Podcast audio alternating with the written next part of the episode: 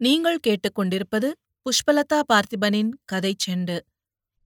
ஆசிரியர் சு. சமுத்திரம் எழுதிய வாடாமல்லி பாகம் இரண்டு. அத்தியாயம் நாற்பத்தி ஒன்று. மேகலை வேட்டி சட்டையோடு சுயம்புவானான். சுமார் பத்து ஆண்டுகளுக்கு முன்பு அந்த கருவேலங்காட்டை தன்னை விழுங்கப் போவது போல் பயந்த அதே சுயம்பு இப்போது அந்த காட்டையே விழுங்கப் போவது போல் பார்த்தான். அந்த காடு அவனை விழுங்கக்கூடிய வகையிலும் இல்லை. பாதி பொட்டல். கருவேல மரங்களின் வம்சாவழிகள் ஆங்காங்கே சிறுபான்மையாக கிடந்தன. ஆகாய நிலா பாதியாகி ஒளிபரப்பிக் கொண்டிருந்தது. அந்த காட்டை கண்போல் காத்த வாட்ச்மேன் வீரபாண்டியை விட்டு வைத்திருக்கிறார்களோ அல்லது அவனையும் மரமாய் வெட்டி மண்ணில் சாய்த்தார்களோ? சுய சிந்தனையிலிருந்து வெளிப்பட்ட சுயம்பு அருகே நின்ற வெள்ளைக்காரில் வெளியே தென்பட்ட வளையல் கைகளை பிடித்துக்கொண்டு கீழே குனிந்து ஏதோ சொன்னான். திறக்கப்படப் போன பின் கதவை இவனே வலுக்கட்டாயமாக சாத்திவிட்டு அந்த கார் திரும்புவது வரைக்கும் நின்றான். அது ஓடாமல் தயங்கி தயங்கி நடந்தபோது இவன் ஓடிப்போய் ஏதோ சொல்ல அது ஓடத் துவங்கியது. சுயம்பு பழைய பாதையிலேயே நடந்தான். ஆதிதிராவிட குடியிருப்பு வழியாக நடந்து செருப்பையும் மீறி காலில் துளைத்த முள்ளை எடுப்பதற்காக நின்றான். அப்போதிருந்த தொகுப்பு வீடுகளே இப்போது மக்கடித்து கிடந்தன. ஆனால் அந்த புளியமர குடிசைகள் பெருகியிருப்பது போல் தோன்றின. சுயம்பு அங்கிருந்து தாவி அதே மணல்வாரி ஓடை வழியாக போய் மேற்கு பக்கமாய் சுற்றி வளைத்தே நடந்தான். முன்பு மாதிரி பயந்தல்ல. மனிதன் நினைவுகளை அசைப்போட்டு பார்ப்பதற்கு நடந்த வழியே நல்லதாகப்பட்டது. அதோடு வீட்டில் என்ன நிலைமையோ என்ற பயம். அதை எதிர்கொள்ள ஒரு தயக்கம். சுயம்பு இப்போது வேகித்து நடந்தான். ஆங்காங்கே தோன்றிய புது பணக்கார வீடுகளை பட்டும் படாமலும் பார்த்தபடியே நடந்தான். குடும்பத்துக்கு ஏற்கனவே ஏற்பட்ட அதிர்ச்சியை புதுப்பிக்கக் கூடாது என்ற நோக்கத்தோடு வேஷத்தையும் மாற்றிக்கொண்டான் கடலூரில் வாங்கிய வேட்டி சட்டை ஒருவேளை புடவையோடு போனால் நிராகரிக்கப்படுவோமோ என்ற பயத்தால் வாங்கி போட்டது. அதோடு தன்னைத்தானே இப்போது புரிந்து கொண்டதால் அவனுக்கு அந்த வேட்டி சட்டையும் விகற்பமாக தெரியவில்லை. கொண்டைதான் ஒரு மாதிரி தெரிந்தது. பரவாயில்லை அவன் தாத்தா வைத்திருந்த கொண்டைதான். அடிக்கடி முடியை கத்தரித்து இதற்கென்றே வரும் முடிக்காரனுக்கு அப்போதே ஒரு ரூபாய்க்கு விற்பாராம். சுயம்பு வீட்டை நெருங்க நெருங்க வேகப்பட்டான். இப்போது ஒவ்வொரு அடியும் ஒரு கிலோமீட்டர் தூரமாக தோன்றியது. ஓடி பார்த்தான். இப்படியும் தூரம் குறையாதது போன்ற உளைச்சல். இன்னும் எவ்வளவு தூரம் என்பது போல் ஒரு குத்துமதிப்பு போட்டான். இன்னும் அவ்வளவு தூரமா? என்பது போல் ஓடி ஓடி நடந்தான். ஆனாலும் அந்த வேப்ப மரத்தடிக்கு வந்தபோது கால்கள் உடம்புக்கு நங்கூரமாயின. இப்படி துடித்த தான் இவ்வளவு நாளும் எப்படித்தான் இருந்தோம் என்று தன்னைத்தானே வியந்து கொண்டு நடந்தவன் இப்போது அந்த வேப்ப மரத்தடியில் நின்று தனது கேள்விக்கே விடை கண்டது போல் நிலை குலைந்து வெந்து நின்றான். அந்த வீட்டை ஒன்றையே குறியாக வைத்திய நாகரீக சுவடுகள் எதையும் கவனிக்காமல் நடந்தவன் திடீரென்று முடவனானான். அந்த வேப்பமரத்தை தோழமையோடு பார்த்தான். கிளைகள் அதிகமாக இல்லை. ஆங்காங்கே வெறும் குச்சிகளை காட்டிக் கொண்டிருந்தது. அதன் தூர் கூட சொத்தை சொத்தையாய் தோன்றியது. பட்டைகள் தொட்ட உடனே கீழே விழுந்தன. ஆனாலும் அது அவனுக்கு ஒரு உயிர்த்தோழன் மாதிரி உறவாடுவது போல் இருந்தது. காற்றில் அவன் தோளில் விழுந்த ஒரு வேப்பம் பழம் அவனை சாப்பிடுகிறாயா என்று கேட்டது போல் இருந்தது. அவனும் அதை குசலம் விசாரிப்பது போல் அதன் அடிவாரத்தை செல்லமாக தட்டினான். தூணை கட்டிப்பிடித்து நின்றான். உடனடியாக ஒரு நாய் சத்தம். அவனை கடித்து காயப்படுத்த வந்த பெரிய நாய். அவனுக்கும் லேசாய் பயம் பிடித்தது. அந்த வேப்பமரத்தில் ஏறலாமா என்று கூட குதிகாலில் நின்றான். கைகளை மேல் நோக்கி எக்கினான். இதற்குள் வெள்ளையும் சொல்லையுமான அந்த நாய் அவனை பார்த்து வாலை ஆட்டியது. முகத்தை குழைத்தது. அதன் வால் வயோதிகத்தில் தானாய் ஆடுவது போலிருந்தது. அவனை பொய்க்கடியாகவும் கடித்தது. பத்தாண்டுகளுக்கு முன் இருந்த அதே குட்டி நாய் அவன் அதை கண்டுபிடிக்கும் முன்பு அது கண்டுவிட்டது. வீட்டு வாசலை நோக்கி சிரமப்பட்டு குறைத்தது வயோதிகம் அந்த குலைச்சலிலேயே தெரிந்தது. அவன் அதன் தலையை வருடிவிட்டபோது அந்த அந்திம நாய் குலைப்பதை கூட நிறுத்தியது. திடீரென்று முன்வாசல் திறக்கப்படுகிறது. அதில் ஒடுங்கிப்போன ஒரு உருவம். யார் இது? அன்று போல் அக்காவா? இல்லை அண்ணன் கூட பிறந்த அண்ணன்? ஐயோ இது என்ன கோலம்? கமலைக்கல் மாதிரி இருந்த அண்ணன் இப்படி ஏன் உருவிழந்து போய்விட்டான்? சட்டைக் கம்பு மாதிரி வீரியப்பட்ட அவன் கைகளும் கால்களும் இப்படி ஏன் முருங்கைக் கம்பாய் ஆயின ஆறுமுகப்பாண்டி தம்பியையே பார்த்தான். கையோ காலோ வெட்டுப்படும்போது சில வினாடிகள் வலியோ ரத்தமோ தெரியாமல் வெள்ளையாய் தெரியுமே அப்படிப்பட்ட உணர்வற்ற பார்வை. அப்புறம் அதில் பீரிடும் ரத்தம் போன்ற வேகம். பிராணனை பீத்தெறியும் வலி பாசவலி அண்ணன் பேட்டரி லைட்டை தூக்கி எறிந்துவிட்டு தம்பியின் பக்கம் ஓடினான். தம்பி சூட்கேஸை தூக்கி போட்டுவிட்டு அண்ணனை நோக்கி ஓடினான். இருவரும் மோதிக்கொண்டார்கள் முட்டிக்கொண்டார்கள். இருவருக்கும் இடையே எந்த சப்தமும் வரவில்லை. ஒட்டிக்கொண்டவர்களை பிரிக்க முடியாது என்பது போன்ற நெருக்கம். இடைவெளியே இல்லாத அணைப்பு. காற்று கூட உட்புக முடியாத பாசத் தழுவல். அண்ணன் தம்பியை நிமிர்த்துகிறான். பிறகு அப்படியே அழுது அவன் தலையில் முகம் போட்டு மருவுகிறான். தம்பி அண்ணனை நிமிர்ந்து பார்க்க முயற்சிக்கிறான். அந்த முயற்சி தோற்று கண்கள் அண்ணனின் மார்பை நனைக்கின்றன. அண்ணன் தம்பி மேல் போட்ட பிடியை விடாமலே புலம்புகிறான். தம்பி எங்களை மறந்துட்டியேடா. உன்னை எங்கெல்லாமோ தேடினோம். யார மறந்தாலும் இந்த அண்ணனை மறக்கலாமாடா? மறக்கக்கூடிய அண்ணனாடானா? என் உடம்பிறப்பே உன் அண்ணி கேட்ட ஒரு சொல்லாலேயே நான் இன்னும் தவிச்சுக்கிட்டு இருக்கேன் ஒரு கோடி சொல்லாலையும் விளக்க முடியாத உன் நிலைமைய நினைச்சு இப்படி புலம்புறியோ? எங்கெல்லாம் சுத்துனியோ? உனக்கு நாங்க செய்த கொடுமைய மறந்துடுடா. அதுக்கு கடவுள் நல்லாவே கூலி கொடுத்துட்டார்டா. அன்றைக்கு என் காலடியில இருப்பேன்னு சொன்னியே.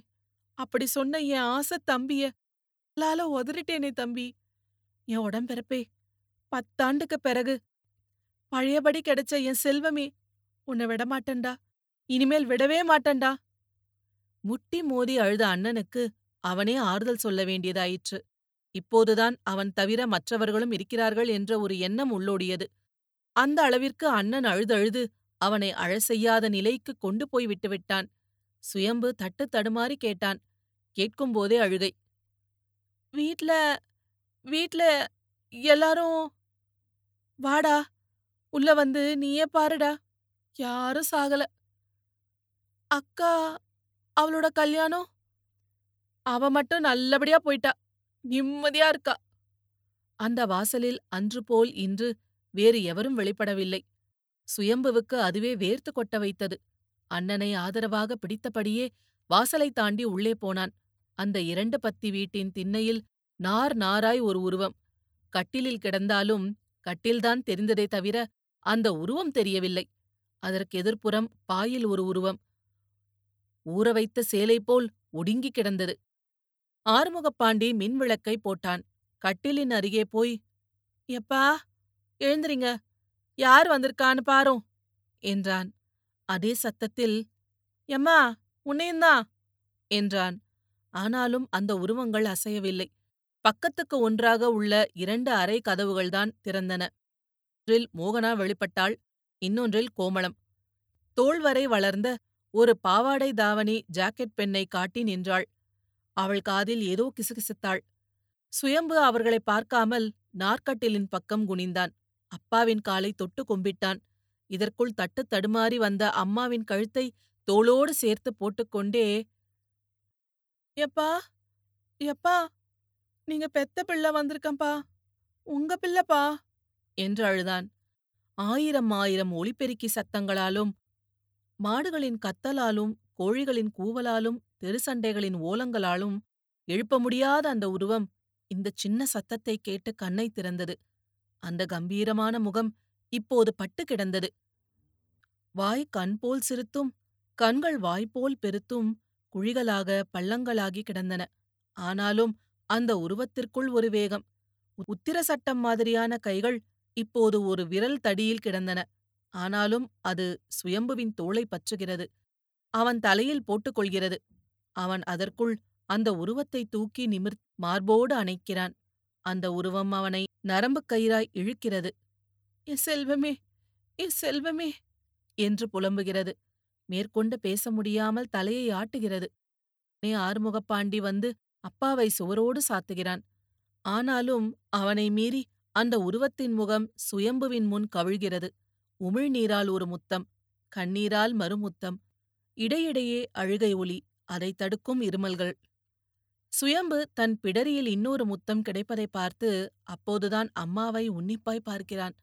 அவனால் அலட்சியப்படுத்தப்பட்ட அவன் அம்மா மதர் போடும் வீராங்கனை போலவும் இருந்த அம்மா குறுகிப் போயிருக்கிறாள். ஆனாலும் இப்போது அவனை முன்னிலும் அதிகமாய் இறுகப் பற்றுகிறாள். அவன் எலும்புகள் நொறுங்கப் போவது போல் இழுத்துப் பிடிக்கிறாள். அவன் கையை எடுத்து தன் தோளில் போட்டுக் கொள்கிறாள். அவன் முதுகில் முகத்தை புரட்டுகிறாள். ஈன முனங்கலாய் முனங்குகிறாள். ராசா ராசா. பாத்தியாடா பாத்தியாடா உன் அப்பாவோட கோலத் அண்ணனோட அவலத். என்று மேற்கொண்டு பேசப் போனவளை ஆறுமுகப்பாண்டி ஒரு அதட்டலோடு பார்க்கிறான். அவளை தோளோடு தோளாய் சேர்த்து பிடித்து அதான் வந்துட்டானே. ராமர் கூட பதினாலு வருஷம் வனவாசம் போகலையா? க்கும் மேல நாம அழுதா அவன் இங்க வந்ததுல நமக்கு இஷ்டம் இல்லன்னு அர்த்தம் என்று சொல்லிவிட்டு அம்மாவை தரையில் உட்கார வைத் வன்னிமரத் தூணில் சாய வைத்தார். கோமளம் சுயம்பு தன் பக்கமாயும் முகம் காட்டி ஒரு அழுகை அழவேண்டும் என்பது போல் தனது கண்களை துடைக்கிறாள். அடியோடு மாறியவள் இவள்தான். அடியற்று போனவளும் இவள்தான். வட்ட முகம் நீண்டுவிட்டது கன்னங்கள் குழிகளாகி மூவாயை தனித்துக் காட்டி ஒருவித பரிதாபத்தையும் பயங்கரத்தையும் ஒரு சேர கொடுத்தது. அவள் தன் பக்கத்தில் நின்ற பத்து வயது மகளை சுயம்பு பக்கம் தள்ளிவிட்டாள். ஆனால் அந்த பெண்ணோ முற்றவிட்ட முருங்கக்காய் மாதிரியான அம்மாவின் கைக்குள் இன்னும் ஒடுங்குகிறாள். அப்போது ஒரு பதினாறு பதினேழு வயது பயல் உள்ளே இருந்து வருகிறான். ஆறுமுகப்பாண்டியின் முதல் பதிப்பு.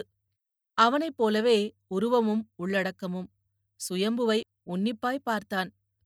மோகனா ஒரு அச்சடி சேலையோடு சின்னண்ணனை அமங்கலமாய் பார்த்தாள். அவள் முகத்தில் சிற்சில காய்ப்புகள் வாடவிட்ட பூக்களை சுமக்கும் வதங்கிய கொடி மாதிரியான தோரணை. சுயம்பு அவர்களையும் பார்த்தான். அவர்களும் தனக்கு தெரியும் என்பது போல் தலையாட்டிவிட்டு கேட்டான். அக்காவை எந்த ஊர்ல கொடுத்திருக்கு? எத்தனை குழந்தை இருக்குது? இப்போது எல்லோரும் சேர்ந்து புலம்புகிறார்கள். ஆறுமுகப்பாண்டி அடக்க முடியாமல் தம்பியை கட்டிப்பிடித்து ஓலமிடுகிறார். பிள்ளையார் பேச முடியாமல் விக்குகிறார். வெள்ளையம்மாவின் கை பாதி தலையிலும் பாதி அந்தத் தூணிலும் அடித்துக் கொள்கிறது. மோகனா தலையை தாழ்த்திக் கொள்கிறாள். கோமளம் மகளை பற்றுக்கோலாக பிடித்துக்கொண்டே போயிட்டாளே நம்ம எல்லாம் விட்டுட்டு போயிட்டாளே. போகக்கூடாத இடத்துக்கு போயிட்டாளே என்று புலம்புகிறாள். இதுவரை எந்த சலனமும் இல்லாமல் நின்ற அந்த விடலை பயல் அம்மாவை ஆஸ்வாசப்படுத்துகிறான். சுயம்பு அவசர அவசரமாய் கேட்டான். எங்க அக்கா எங்க போயிட்டா? ஐயோ! சொல்லுங்க. என் உயிர் போக முன்னால சொல்லுங்க. ஆறுமுகப்பாண்டி நிதானப்படுகிறார். பத்தாண்டு காலத்திற்கு பிறகு வாராது போல் வந்த மாமணி தம்பியை அதற்கு மேல் அழவிடக்கூடாது என்ற உறுதியுடன் யார் வீட்டிலேயோ யாருக்கோ நடந்தது போல் பேசப் போகிறார். முடியவில்லை. இறுதியில் குரலே குற்றுயிராக வார்த்தைகள் கொலைப்பட்டு கொலைப்பட்டு சுயம்புவிற்கு கொலைவாளாகும்படி சொல்கிறார். நீ போன ஒரு வருஷத்துக்குள்ளேயே தூக்கு போட்டு செத்துட்டாடா. செத்து முடிஞ்சு சிவலோகம் போயிட்டாடா.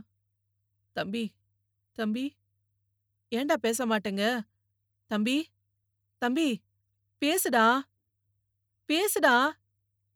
ஏடா பெரியவ சித்தப்பா நெஞ்ச தடவி விடுடா. சுக்க இடுடா. சீக்கிரம் கொண்டு வாடா. சுயம்பு குப்புற கிடக்கிறான். மூச்சு முட்டி தவிக்கிறான். கால்கள் அங்கும் இங்குமாய் ஆடின.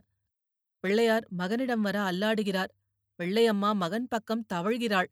கோமளம் ஒரு சுக்கை எடுத்து தரையில் போட்டு ஒரே கையால் குத்தி சுக்கல் சுக்கலாக்கி மைத்துனனின் தலையை நிமிர்த்தி வாய்க்குள் கொண்டு போகிறாள். மகன் கொண்டு வந்த தண்ணீரை அவன் வாய்க்குள் ஊற்றுகிறான்.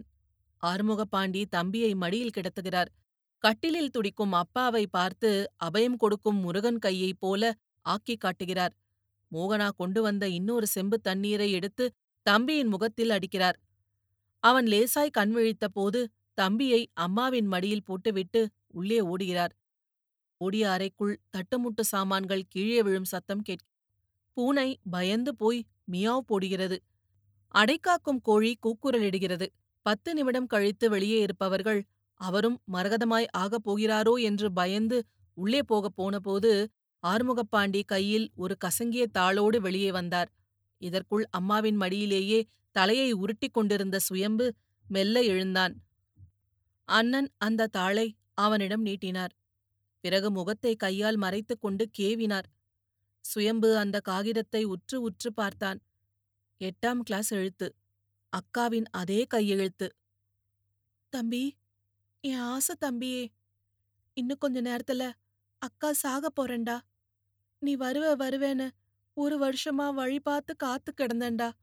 ராத்திரியில் நாய் குலைக்கும் போதெல்லாம் நீதான் வந்துட்டேன்னு பல தடவை ஓடோடி வந்து கதவை திறந்தேன்டா. கண்ணோக பார்த்தேன்டா. நீ வரலையேடா. இன்னைக்கு வராட்டா? நாளைக்கு வருவேன்னு இதுவரைக்கும் பிடிச்சு வச்ச மூச்ச இன்னைக்கு ஒரேடியா விட போறேன்டா. நானும் செத்து ஆவியாகி ஆகாயத்துல பறந்து உன்னை பார்க்க முடியுமான்னு யோசிக்கேண்டா எனக்கு ஆவின்னு இருந்தா அது உன்னதாண்டா சுத்தி வரும். தம்பி என் ராசாத்தி ராசா உன்னை விரட்டின இந்த அக்காவை மன்னிச்சிடுடா. சத்தியமா சொல்றேன்டா. ஊர் உலகத்துல நான் கல்யாணம் நின்ன கவலையில தூக்கு போட்டு செத்ததா சொன்னாலும் சொல்லுவாங்க. எலும்பில்லா நாக்கு எப்படி வேணும்னாலும் பேசட்டும். என் மனசு எனக்கு தான் தெரியும்.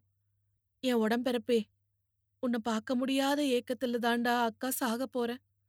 உன்னை நினைச்ச நெஞ்சுக்கு எந்த கல்யாணமும் கால் தூசிடா.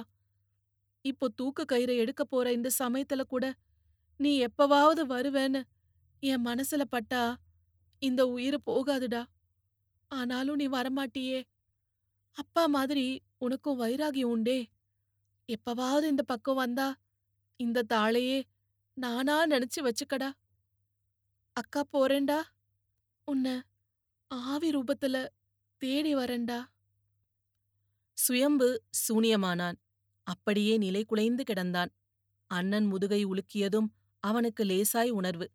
கண்ணீரால் நனையப்போன அந்த கடிதத்தை அண்ணனிடம் கொடுத்து அதை மடித்து தரும்படி சைகை செய்தான். அண்ணன் அந்த கடிதத்தை அவன் சொன்னபடியே மடித்து அவன் பைக்குள் போட்டபோது சுயம்பு அந்த கையையும் பையையும் ஒரு சேர பிடித்தபடியே அண்ணனின் முழங்கையில் முகம் போட்டு தேய்த்தான். எல்லோரும் ஆளுக்கொரு பக்கமாக விசும்பினார்கள். பிள்ளையார்தான் தட்டு தடுமாறி என் தம்பிய கூப் சந்தோஷப்படுவான் என்றார். ஆறுமுகப்பாண்டி நீ சேலை வேணும்னாலும் கட்டிக்கடா. ஆனா இனிமே என் கூட தாண்டா இருக்கணும் என்றார். வெள்ளையம்மாள் இப்போது மெலிந்த குரலில் ஒரு விவரம் சொன்னாள்.